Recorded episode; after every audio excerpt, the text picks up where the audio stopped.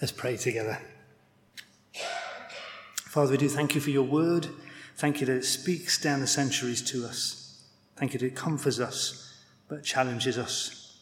We pray that you would open it to us this morning and give us ears to hear and hearts to obey. And we ask this in Jesus' name. Amen.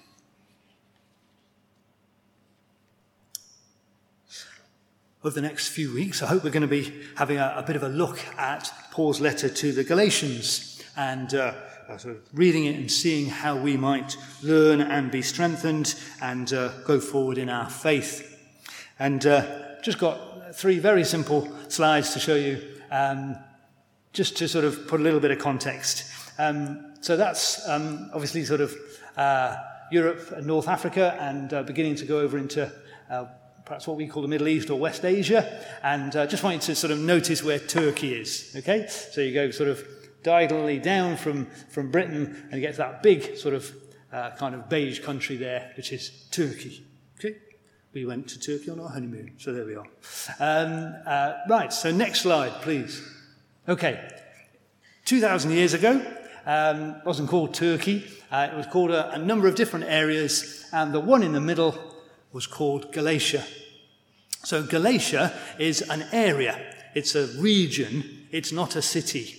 Uh, so we need to, to think about this um, uh, as a sort of a letter to a, to a region, to a number of churches, not just to one. So, I say ancient, uh, what we now call Turkey, right in the middle, the area called Galatia. And so, uh, next slide, just uh, the sort of third one of those three. Give us the next one. There it is. Okay. So it's, uh, it's written by Paul. It says so, fairly Paul, an apostle. Uh, first uh, two or three words. And uh, as I say, it's written to a group of churches. Uh, it's written, so the boffins say, around about 50 AD. Nobody knows for absolute certain, but that's what they reckon. Um, and it's written urgently and passionately. And that's what I want to think about this morning. It's written urgently and passionately. Usually, when Paul writes a letter, um, you get Paul, an apostle, and from his companions, and then he breaks into a long sort of uh, prayer or praise uh, to God, usually for the faith of those to whom he's writing. That's what usually happens. He sort of, he, he sort of goes off on one of these long um, praise God for, for you. In Galatians, it's quite different. You do get Paul an apostle, and then you get a little one, grace and peace to you from God our Father. It's really a little bit like writing the address and the date in an old uh, letter. And then, bam, he goes straight in. In verse 6 I am astonished that you are so quickly deserting the one who called you by the grace of Christ and are turning to a different gospel. I am astonished.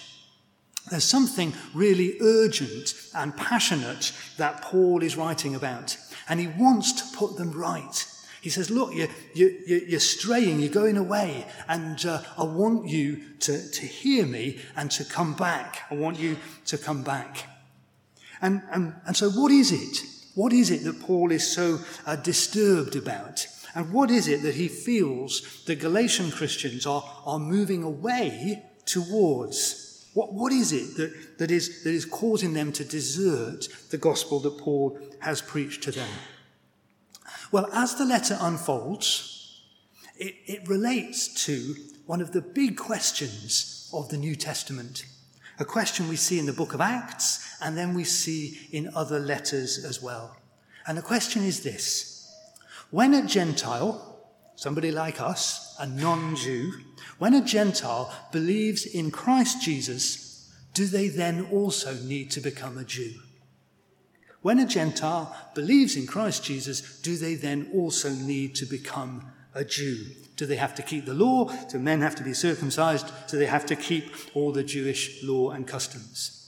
And you can see right there across the New Testament that this battle goes on if you become a Christian, do you also have to be a Jew? Now, to us, it seems right an academic question. Of course you don't. Of course you don't. To them, it wasn't. It was a really important question. After all, Jesus was a Jew. He wept over Jerusalem. He cleansed the temple. All the big things, his betrayal, his death, and resurrection, happened in Jerusalem. He said, I've come for the lost sheep of the people of Israel. And you remember when the Syrophoenician woman comes to him and, and, and says, You know, please heal my daughter? He says, It's not right to take the children's bread and throw it to the dogs. Jesus was a Jew. He loved the law. He taught about the law. He actually made the law harder, stricter, more radical because he takes the law from something that you do out there and he puts it in your heart. He says, You've heard that uh, uh, you shouldn't commit adultery. I'm telling you, don't even look lustfully. Take the law and put it inside. Of course, Jesus was a Jew. He kept the law. He was serious about it. So, therefore, when people believe in Jesus, they should become Jews too. It's perfectly reasonable. Perfectly reasonable. Paul says no. Don't do that. This new message, this message of Christ crucified and risen again, which has been entrusted to his apostles, and Paul counts himself as one of those, is so new, so deep, so profound, so radical that it turns everything that has gone before upside down. This message is about grace. One of Paul's big, big words. It's about grace. God's love poured out for us in Jesus, unearned, undeserved, unmerited, unbuyable, given as a gift. All that we bring is our need of God's forgiveness. A couple of verses in Ephesians, uh, Paul sort of becomes crystal clear. It is by grace you have been saved through faith, and this not from yourselves. It is the gift of God, not by works, so that no one can boast. Everything is done by God through Jesus and offered to us. All we need to do is receive it. And when you start thinking about it, you think, actually, that's quite scandalous. I bring nothing. I can't do anything. Nothing about my effort and my morality and my humanity, everything I'm trying to be a good person, nothing is any good. And God looks at us and smiles and says, That is like dirty rags before me. It is offensive. And Paul says it was offensive. In, in 1 Corinthians, he says it's a, it's a stumbling block to Jews. They don't like it. And it's foolishness to the Greeks, foolishness to the Gentiles. It doesn't make sense. But this is the joy and the delight and the wonder of the good news. For God so loved the world that he gave his only Son, so that whoever believes in him may not perish, but have eternal life. We are all sinners and all saved through this act of God, this unique, timeless, and supreme act of Jesus on the cross. And once you've got it, once you've embraced it, once you've, you've said yes to it, it's just the best message ever. It doesn't matter how messed up my life is. It doesn't matter how far short I fall, even of my own standards, let alone anyone else's. It doesn't matter because he gives us this as a gift. Jesus' death and resurrection wins our forgiveness, and all we are asked to do is to repent and believe the good news. This is at the heart of the gospel. And this is at the heart of the gospel that Paul was preaching. And he's saying, look, it's either a gift or it isn't. You can't be saved mainly by grace and then a bit by yourself. To say that is to somehow say that Christ's death on the cross wasn't quite good enough, was somehow incomplete, that it lacks something. So to those who were saying, look, yes, it's Jesus on the cross, and you've got to keep the law, Paul says, no, it's Jesus on the cross. That's enough. And anyway, look, we tried to follow the law, and it, it really was really difficult. It became a burden, it distracted us. We don't need to do that now because of Jesus on the, on the cross. And to those who said, yes, okay, we're saved by grace, but once we become uh, Christians, once we become followers of Christ Jesus, how will we know how to behave? How will we know how to live? Surely we need the law to show us how to live. And Paul says, don't worry. There's something even better now. The gift of the Spirit which fills those who have come to know Christ Jesus and enables them to live as God's holy people. The Spirit will guide people to live righteous lives. So Paul says it's Jesus on the cross, it's the Spirit filling us, it's us living in joyful response to those things. And Paul is adamant that any other message is not just wrong, but a perversion a, a, a, a, sort of grotesque alteration of all that Jesus has done on the cross. And he gets really angry about anyone who would, who would try and change it. And he, he uses this phrase, eternally condemned. Um, he, he, he's really adamant about it and, and, and says it twice uh, in those verses that, uh, that Mike read for us. Let them be eternally condemned because you are changing something which is really, really deeply important. And perhaps it's because this message, in some way, is so hard to grasp. And we're, and we're tempted just to twist it a little bit. Maybe that's why he is so hard on those who have changed it, who are saying yes and, yes, Jesus, and become a Jew. And Paul will fight and does fight and fights against some of the leaders of the church, even Peter himself. He will fight him over this message that in Jesus we have enough, more than enough. So you might be sitting there thinking, Thank you, Tom, that's all very interesting. I believe that. I've known that for years. So what? So what?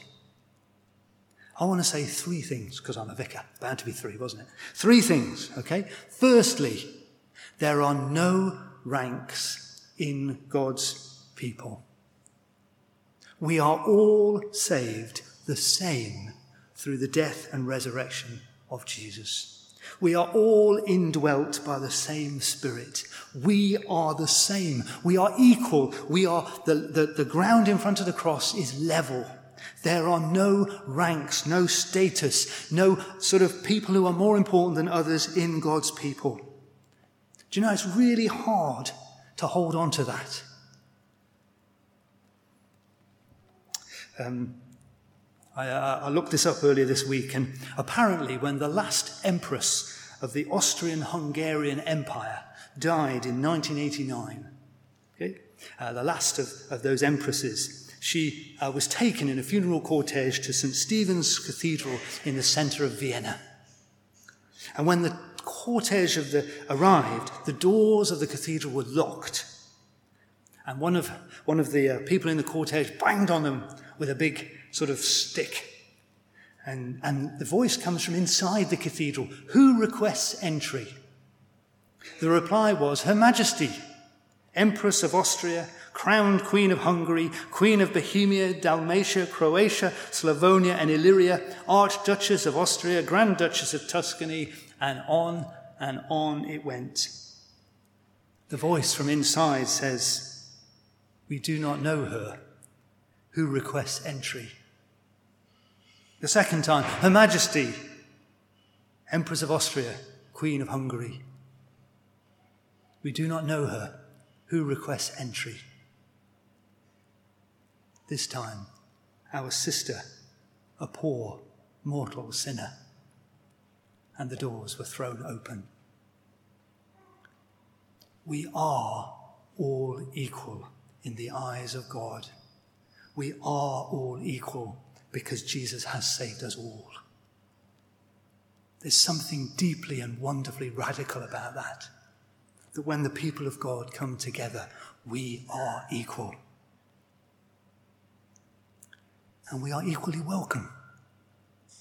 Equally welcome in the church. Equally welcome to one another. Equal because we have been united to God through this sacrifice, through this gospel. We are welcome to Him and to one another. And thirdly, and perhaps most challengingly, are we ever tempted? Are we ever drawn into that pitfall of adding something to the gospel? Of somehow saying it's that plus this? Maybe, you know, you can remember sort of 40, 50 more years ago, there was a, a strong tradition of, uh, of one Sunday best. Do you remember that? Certainly my parents used to talk about it. Sunday best. And uh, the fact that you had to have a really smart outfit to go to church. Now, at its heart, that's fine. It's about honouring God, isn't it? About taking worship seriously. I don't have a problem with that. The problem is that people who didn't have a smart outfit weren't sure whether they were allowed to come. And there were stories of people not going up to communion because when they went up to communion, they would kneel down and everyone would see that they had holes in their shoes. Something that was innocent became uh, something that was added. It is about Jesus, but it's also about having the right clothes to wear, the right shoes. Something got added to the central point about being together in a more serious way. We, we know, don't we, and, and this service this afternoon will, will bear witness to this, that, that our church, our church, my church, found it really hard to welcome Caribbean people in the 50s and 60s. And I think in many ways we are still living with the legacy of that. People who said it's the gospel, yes, but actually we'd much rather you look like us. Something got added and people were pushed away. I watched a, a, little sort of video testimony uh, recently of a, of a young uh, Christian man who had felt that God was calling him to be celibate. And he said, I want to be in the church. I don't want to be fixed. I don't need fixing, he said. In other words, he didn't feel that somebody had to pair him off with somebody. Okay, get him married off. Okay? Is that something that our churches say? You're welcome, but actually, we'd much rather you were married. Jesus has died for you, but actually, we'll understand you better if, you, if you're with somebody else. The gospel plus something. Paul will remind us in this letter that it's the message of Jesus dying on a cross and rising again for us, the offer of salvation, of forgiveness, and of the Spirit indwelling us. This is what matters. This is the heart of what it means to be a Christian. And this is the heart of what it means to be the church. To come together at the foot of the cross and to marvel and to worship and to say thank you and to look around at one another and say, wow, you've accepted it too. Isn't that marvelous? Doesn't matter what color you are, what clothes you're wearing. Doesn't matter whether you're single or married or you were married or it doesn't matter. We are on this level ground in front of the cross. You came in by grace. I came in by grace. Let's make sure everybody else can come in by grace too. Amen.